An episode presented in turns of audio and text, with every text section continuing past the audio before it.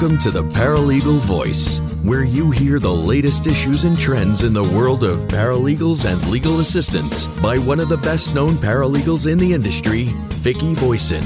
A paralegal for more than 20 years, Vicki is dedicated to helping legal professionals reach their goals. You're listening to Legal Talk Network.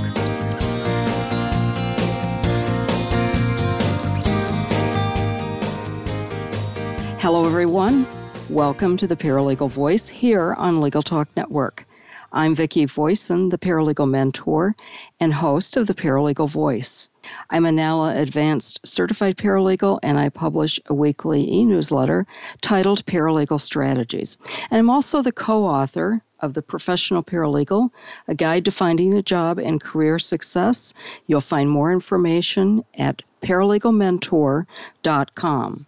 My guest today is Sam Glover. Sam is a lawyer and founder of the online magazine Lawyerist.com, home to the largest community of solo and small firm lawyers on the web. Welcome, Sam. Thank you. Now, before we begin, our sponsors should be recognized and thanked. That would be Boston University, offering an online certificate in paralegal studies. And if you're seeking a professional credential or just want to further develop your skills, Boston University provides an online, affordable, high quality 14 week program. Visit paralegalonline.bu.edu for more information. And that's paralegalonline.b as in boy, u dot edu. NALA is a professional association for paralegals providing continuing education and professional certification programs for paralegals at nala.org NALA is a force in the promotion and advancement of the paralegal profession and also has been a sponsor of the Paralegal Voice since our very first show. And last but not least is ServeNow, a nationwide network of trusted, pre screened process servers.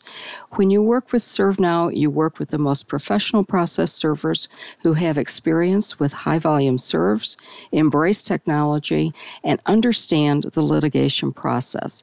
Visit servenow.com to learn more. Now, the goal of the Paralegal Voice is to discuss a wide range of topics that are important to the paralegal industry and to share with you leading trends, significant developments, and also resources you'll find helpful in your career and your everyday job. I usually include guests to help explore timely topics, and for that reason, I've invited Sam Glover, editor in chief of Lawyerist.com, to be with me today. Now, Sam, the first thing I'd like for you to do is to tell our listeners about Lawyerist. I do follow Lawyerist all the time, and it's, it's a fabulous resource. But tell our listeners what's available there. Well, Lawyerist is uh, sort of two or three things. Uh, it's an online magazine. We publish daily articles, and we try to be pretty in depth and thorough with the articles that we publish. They run the gamut from marketing and technology and ethics to um, you know the best coffee machine for your office um, and we try to have some fun with it uh, we do a bunch of short posts as well and since the beginning lawyerist has been home to a community of lawyers and uh, we think it's probably the biggest community of solo and small firm lawyers on the web so um, you know to facilitate that we have a comment section we have our forum where we answer questions and um, it's uh, so I'd call it uh, sort of a magazine, a resource, and a community all rolled up into one. Right. Well, I certainly enjoy it and check on it every day. Uh, there's always something there. I love hearing that. Oh, good. Lawyers, uh, and I'm not even an attorney, so there you go. so, uh, lawyers are notoriously slow to adopt new technology, or, you know, they rely on other people in the firm to, um, you know, to implement it, particularly paralegals. And I know about this from my own experience. And the American Bar Association has, uh, you know, started to deal with technology. They've adopted some rules that require attorneys to understand it. And uh, could you explain those rules? Well, yeah, there's really sort of two rules. And Rule 1.6c has been around forever, and it says that lawyers have a duty to take reasonable measures to protect attorney client information, um, to keep things confidential that ought to be confidential. Uh, and Rule 1.1 says that lawyers have a duty of competent representation. That's not competence as in you have a duty not to be an idiot. You have a, but you have, well, you, I suppose you have that duty too, but you have a duty to know what you're doing. Uh, and just because you're incompetent, I mean, every lawyer who starts out from law school is incompetent to begin with. Your duty is to cure that as quickly as possible. And you can totally learn on the job. That's totally acceptable. But uh, in 2012, the ABA added a comment, number eight, to Rule 1.1, saying that lawyers have a duty to stay on top of technology, including the relevant risks and rewards and benefits. And everybody looked at that and it said, first of all, it's a comment. And second of all, it says lawyers should stay on top of it. And it's not in my state yet, so everybody ignored it. But I think the important piece about that is when the ABA promulgated that rule, the report says the reason we did it in a comment is because it's already in 1.1. You have a duty of technology competence. We were just trying to emphasize it. Um, so those are the two rules that really matter. And you know, I think it's pretty clear when you look at how this all came about and when you think about what representation really is that, of course, lawyers have a duty to be basically proficient with technology. And along with that, they want to be competitive. And you can't do that unless you really are embracing technology. I always refer to the fact that, you know, I learned to type on a, on a standard typewriter, but you can't do that anymore, or it'll take forever to get something done. And the clients will go to the lawyer down the street. Mm-hmm. the one who's the most productive and you know you always have to serve the best interests of the client that is if they have any other clients do you agree with that Absolutely. I think one of the relevant pieces for that is when Casey Flaherty, who used to be corporate counsel at Kia Motors, got tired of getting bad work product and he said, "You know what? I bet I'm paying, I'm paying a ton of money for lawyers who don't understand how to use their software." And so he went out and gave him an audit. And uh, as he said, the audit took him 30 minutes. It tested Word, Excel, and Acrobat. And the best pace of any of the lawyers who did it was 2.5 hours, and the worst was eight hours. Now, if you can imagine getting that back and realizing how much money you're paying for technology incompetence, well, what he did is he said, Look, I'm going to cut your rates if you don't improve. And when your one of your big clients says, I'm going to cut your rates if you don't learn how to use Microsoft Word properly, that's enough of a wake up call that most of those firms finally did that. And I also find that uh, sometimes, you know, you get these new programs and you don't take enough time to learn how to use them. Expect them to work right away. And I think that's one thing that attorneys uh, are especially don't do is to allow their staff enough time to learn. They've got to do that. Now, I'd like to know if you have any examples of attorneys who've gotten in trouble because of their lack of knowledge of technology. So, that's one of the other reasons that lawyers don't think that this is particularly urgent because there aren't very many examples of people being hauled up before an ethics board. But there are lawyers who are losing cases because they're technologically incompetent. And there are lawyers, as I think we just talked about, who are losing clients because they're technologically incompetent. And so um, trouble depends on how you define it. But yes, lawyers are absolutely getting into trouble. Lawyers in the Gulf of Mexico got into trouble when Hurricane Katrina hit because they weren't backing up their files and they weren't paperless. The prosecutor in uh, in the George Zimmerman case got into trouble because he didn't understand Twitter well enough to find out whether or not um, two key witnesses for opposing sides were linked and potentially conflicted with one another. Um, there are all kinds of examples of lawyers getting into trouble um, with e-discovery because they don't know what native format means, uh, with communications from the court because they don't aren't willing to regularly check their email, or because their systems are getting broken into and their lawyers, uh, their clients are losing money or information that in turn makes them lose money. So uh, lawyers are getting into trouble more or less constantly but they're afraid to talk about it, and it isn't by an ethics board necessarily, or it's not at least directly by an ethics board. Right. Well, then, you recently did publish Lawyer's four step computer security upgrade. I've got it, got a copy of it for myself. It's great you know, it would take hours for us to cover the nuts and bolts of computer security. I do want to discuss the issue of attorneys and other law firm staff using public Wi Fi. You know, I caution them about this all the time, but could you explain the dangers associated with that and what can be done about it? Oh, man. I mean, so I was sitting in uh, a coffee shop one day and I was thinking about this issue because one of my writers was writing an article on the dangers of public Wi-Fi and and we were chatting on our we have we use uh, a chat room in our back as a back channel for our our writers room and we were chatting about this and I was like huh I wonder you know we say that it's dangerous but how dangerous is it really how hard is it uh, to overhear what somebody is doing on their computer. And uh, so I Googled a couple of things, and uh, 30 seconds later, I was looking at what someone else in the coffee shop was doing on their computer. That's totally legal, by the way. I wasn't hacking into their computer in any way. I was listening to what their computer was sending back and forth to the coffee shop's modem um, and their Wi Fi router. And um, you can see anything that's going back and forth unless it is encrypted. And most of the stuff you do is not encrypted. Most people are not connecting to their email using encryption. So I can read your emails. Most people are not connecting to an awful lot of stuff that they might be doing for clients using encryption. So I can see all that stuff.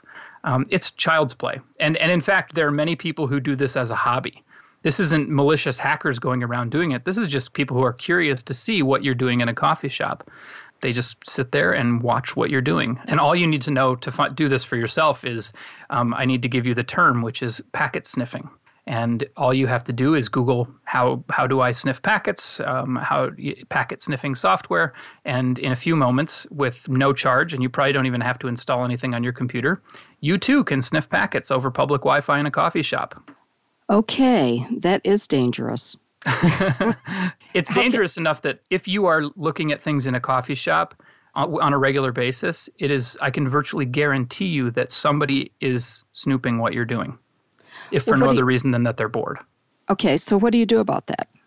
Uh, use a VPN.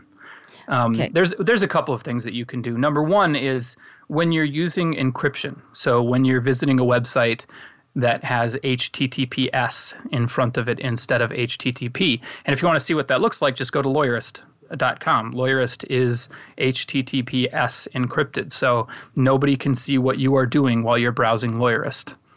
Most banks use HTTPS. Google, Gmail uses it by default.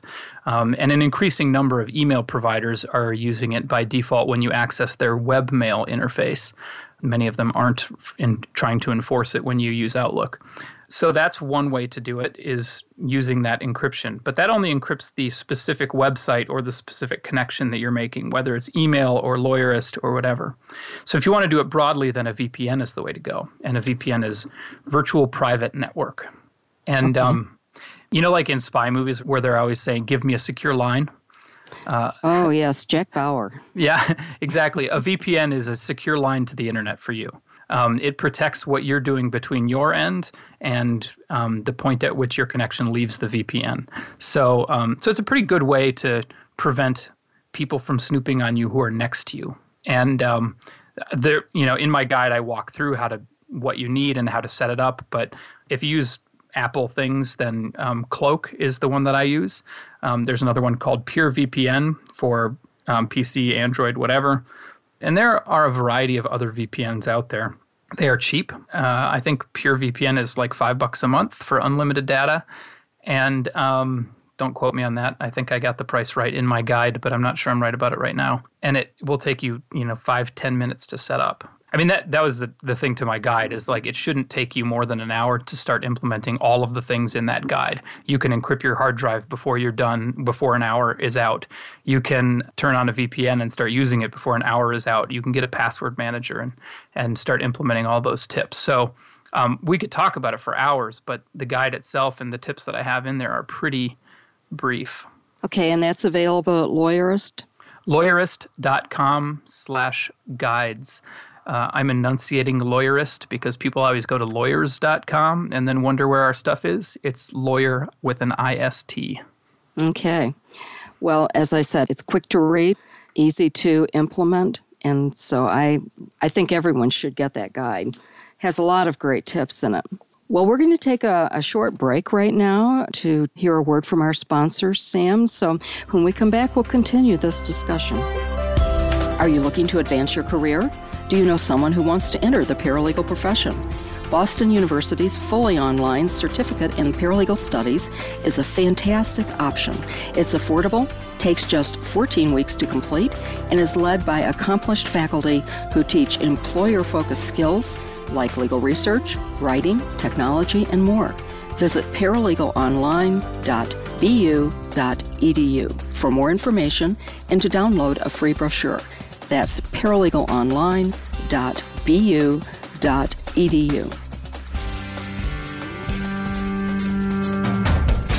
NALA means professional. NALA offers classroom and web based continuing education and professional development for all paralegals. And NALA's certified paralegal credential has been a gold standard of professionalism for over 30 years. More than 15,000 paralegals have this certification, and nearly 2,000 have achieved the demanding advanced certified paralegal. NALA works actively with all those in the legal field to promote the value of paralegals and to advance paralegal professionalism. See more about why NALA means professional at www.nala.org.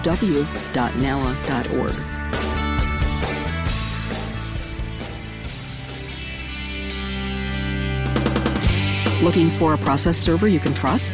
ServeNow.com is a nationwide network of local pre screened process servers.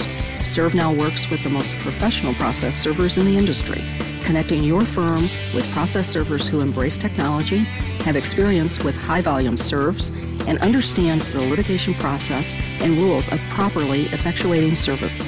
Find a pre screened process server today. Visit www.servenow.com. Welcome back to the Paralegal Voice. I'm Vicki Voisin, and my guest today is Sam Glover, editor in chief of Lawyerist.com. Now, Sam, before the commercial break, we were discussing how attorneys can get into trouble if they don't keep up with technology and worry about their computer security. But I believe that paralegals can assist with this problem. So, do you have any tips for paralegals? I think the number one tip that I have is if the attorney that you're working with tries to dump responsibility for IT in, in your office, whether it's security or picking case management software, whatever, if they just try to dump that in your lap, then refer them to this podcast because okay. because it's their ethical responsibility to be on top of this stuff too. I, I doubt they're in the habit, and maybe I'm wrong, um, but I doubt they're in the habit of dumping their all of their ethics in your lap and just saying, here, take care of my law license for me. Sure, they sometimes delegate those tasks, but this is something that cuts to the heart of an attorney's responsibility. You cannot be professionally competent if you are technologically incompetent. So, the number one thing is don't let them dump it in your lap. This should be something that everybody at the firm participates in. Everybody at the firm should understand when our communications with clients secure. Everyone in the firm should understand how to use the case management software that you select, and they should probably have a say in selecting it. Everybody at the firm should know how to use Microsoft Word properly so that when you hand a document back to the lawyer, they don't screw it up uh, and then give it back to you, and then you have to try and figure out how to fix it. Um, so it's a group effort. So that would be the number one thing. Um, and then the number two thing would be, you know, help help the attorney that you're working with learn. Um, go find some classes. Um, go find some training that can get everybody up to speed on how to use Microsoft Word properly, um, how to properly redact information in Adobe Acrobat, and um, make sure that everybody in the firm knows either not to use public Wi-Fi or that everyone is locked down with a VPN and you know have meetings about good passwords and things like that. Make it a it should be a firm-wide thing. What I advocate that lawyers should talk about uh, computer security with their clients, but I also think that firms really need to talk about computer security internally, and it shouldn't just be something get, that gets delegated to an IT department or handed off to the paralegal. Thanks, because I totally agree with you. And I've, I've had it dumped in my lap more than once. Mm-hmm. Or I've been to a, a convention where I was speaking with a vendor about some really good software that I thought would help our would help our firm, and yet they don't really want to explore that. Uh, it's working just fine. Let's mm-hmm. just keep on, keep on, keep on. So that's that's uh, that's not a good thing. Well, and I think you know the one of the main concerns I have is you know, we're going to talk about the cloud in a minute. And, and one of the concerns that I have is lawyers think, well, I'm not going to use the cloud. Um, so we're just going to keep on using what we're using because it's working fine. Well, number one, you're already using the cloud. And the fact that you're ignorant of that just makes you dangerous. And number two, there are important risks with hosting your data yourself that you may not be aware of. And so um, the idea that we're just going to keep doing what we're doing because it's working fine, you don't you don't know that actually until you take a good solid look at it. So I think it's really unfortunate. It's discouraging to hear that lawyers but it's discouraging but not surprising to hear that. Um, I certainly know that many lawyers would rather just keep doing what they're doing and pretend as if technology advan- didn't advance. Right. Well, you brought up the cloud, so let's talk about cloud computing. Everyone seems to be heading in that direction, and I'm not sure they always know what they're doing or if it's mm-hmm. always the best direction. So, um, first of all, is it ethical? Oh, sure. Uh, but but I think is the cloud ethical is the wrong question. Uh, in the same okay. way that should we move to the cloud is the wrong question, because the cloud is just a different way of having software and solving problems. And so, you know, there there are sort of two sides to the inquiry. The first part of the inquiry is is this a tool that will function the way we need it to? Will it get the job done for us in the best way that we can? Um, and then the second question is is this particular thing secure enough for us? Does it meet our obligations to our clients? So whether or not you're using the cloud is irrelevant. Most of the software you use uses the cloud in some way anyway. So you probably already are using the cloud. You may not just not be aware of it. So the real question is, you know, is this the tool that works and is it going to protect our clients' information? Okay, then what is the paralegal's role in moving to the cloud? Uh, well, again, you're already in the cloud. Um, okay. You don't have to move there. What um, is the paralegal's role in floating around in the clouds? Yeah, I mean, I think I, one of the things I was really pleased with is this year at Tech Show, I was wandering around the expo hall floor and listening to people ask questions of the cloud software providers and the non cloud software providers. And um, the, the questions they were asking this year were much smarter than they used to be asking. Lots of states are starting to have guidelines for information that you ought to know about the services that you use. But among those questions are how hard is it for you to get your information out of that service?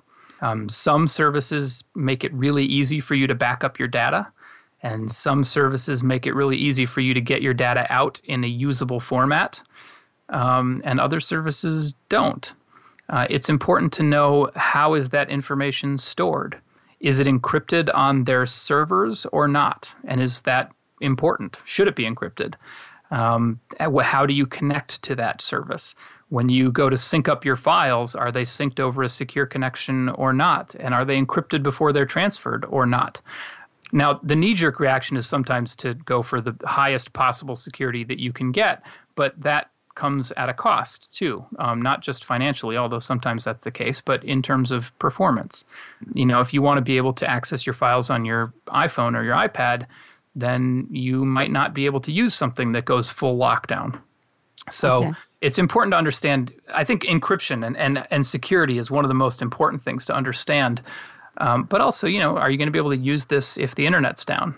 The answer is often no, but sometimes it's yes. So does anyone ask what would happen if that vendor is no longer in, uh, op- no longer operates or is in business, and can you get your files back? Does everyone anyone... should ask that?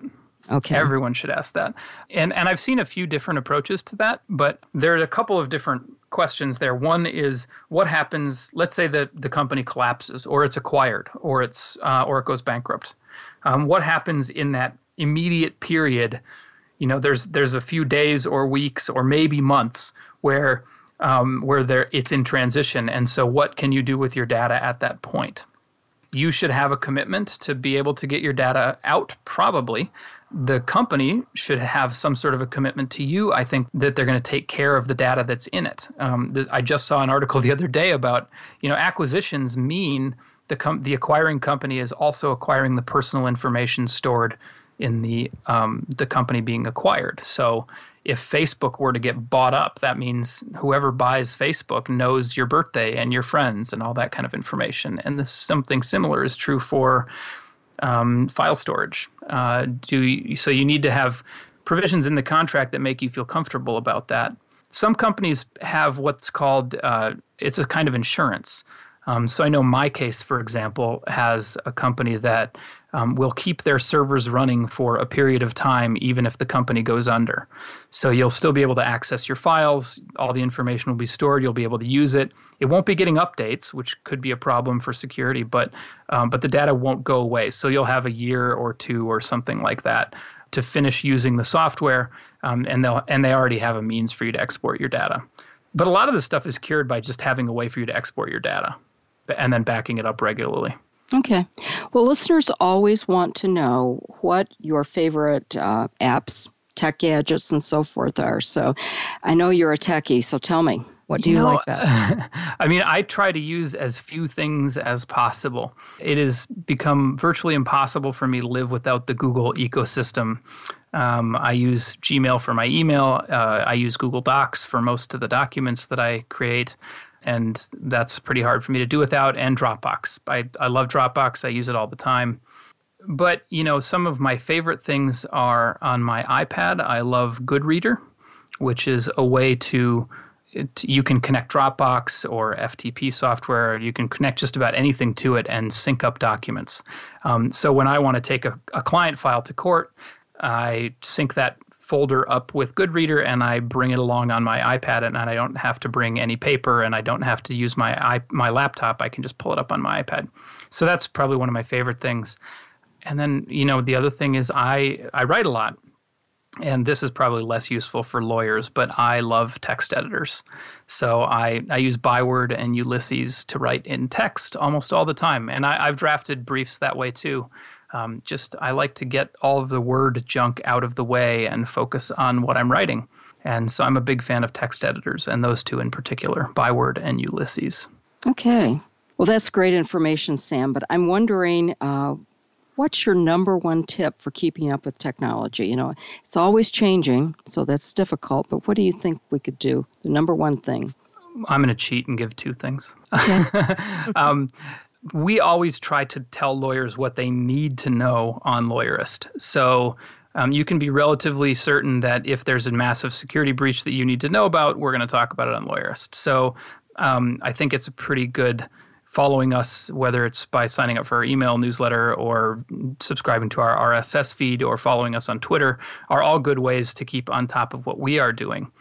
But um, if you want to know what's happening with technology in general, and I, I think lawyers have a tendency to want to know what's they want to append for lawyers to everything. So, what's happening with technology for lawyers? Well, Microsoft Word wasn't written for lawyers, neither was Outlook, and neither was the internet, neither was you know whatever browser you use. So, I think it's better to have just sort of a general awareness of what's happening in the world of technology and my favorite site for that is The Verge, theverge.com.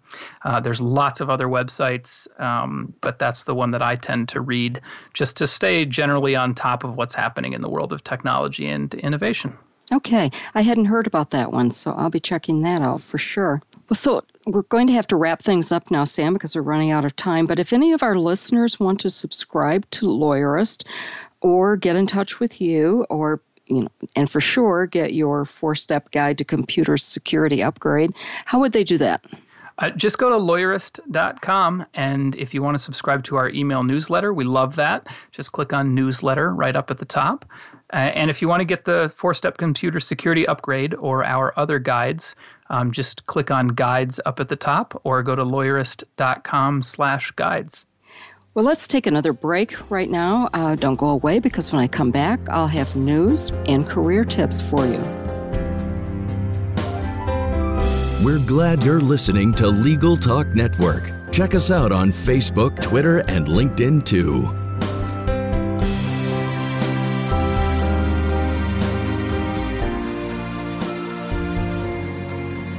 Welcome back to the Paralegal Voice. I hope you enjoyed Sam Glover. I thought he just did a fabulous job and had so many great tips for us. I can't wait to implement a lot of those. Now, I uh, want to give you the practice tip for today, or I'm going to give you a practice tip for today, and that is making better use of your time. You know, working as a paralegal is really all about productivity and meeting deadlines. And so, to do your best work, you have to eliminate time wasting behaviors. You have to you know, discard useless tasks, and you really do need to systematize your work processes. Now, I have four of the worst time wasters, and you may still be engaged in these, so let's think about that. The first is just always checking your email. It's really easy to just log in, just to see what's coming in, planning only to spend a minute or two, but before you know it, you've lost 15 minutes. And think about that in terms of billable time.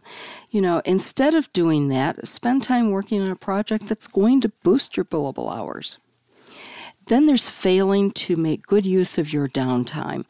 You know, we have iPads and iPhones and other portable devices that really do have advanced editing and note taking options. There's no reason you can't take work with you everywhere you go if you want to.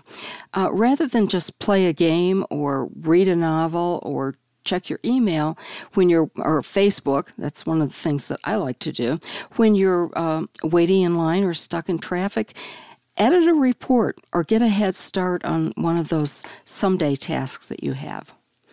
Another thing we do, we all, and we we're bad at this. We allow interruptions. Uh, you know, too much socializing is a time waster. When you chat with everyone you see on the way to the break room for coffee, people are stealing little bits of your time, and you're giving it away. The solution is to stop being an interruption magnet. Close your door. When people come in, ask, How can I help you? rather than, How are you? because you're going to get uh, a long story. Uh, don't keep candy in your office so that people are always um, walking by and stopping in and visiting and spending way too long. And the last thing I have for you is don't spend your time reinventing the wheel. Have systems in place for everything you do more than once. And that would be from anything from um, filing documents or producing documents or responding to new, um, any other new demands on your time. Go to paralegal.com for some important resources that are going to help you be more productive. Now, that's all the time we have today for the Paralegal Voice. If you have questions about today's show, please email them to Vicki, that's V I C K I, at paralegalmentor.com. And don't forget to check out my blog. I've just put up a, several new paralegal profiles that are so interesting. The address for that is paralegalmentor.com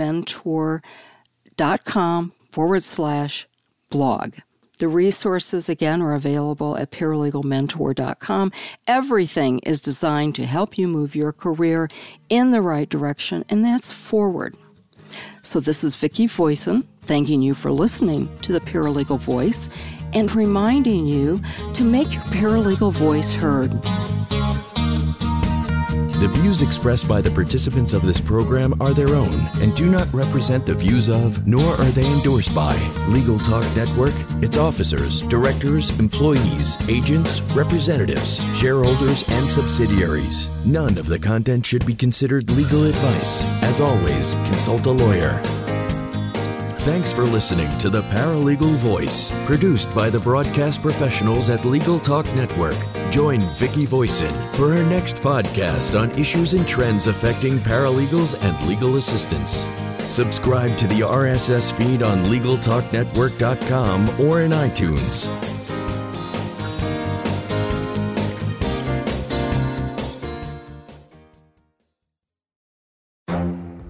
The Lunch Hour Legal Marketing Podcast, your resource for the tips and tactical advice you need to grow your business. Plus, keep up with the news and commentary you crave to stay one step ahead. It's hosted by me, Gyi Tsakalakis. And me, Conrad Saam. Every other week, we break down the issues holding back your marketing strategy and talk about the changes you need to be prepared for. Check out the Lunch Hour Legal Marketing Podcast wherever you get your podcasts or on YouTube.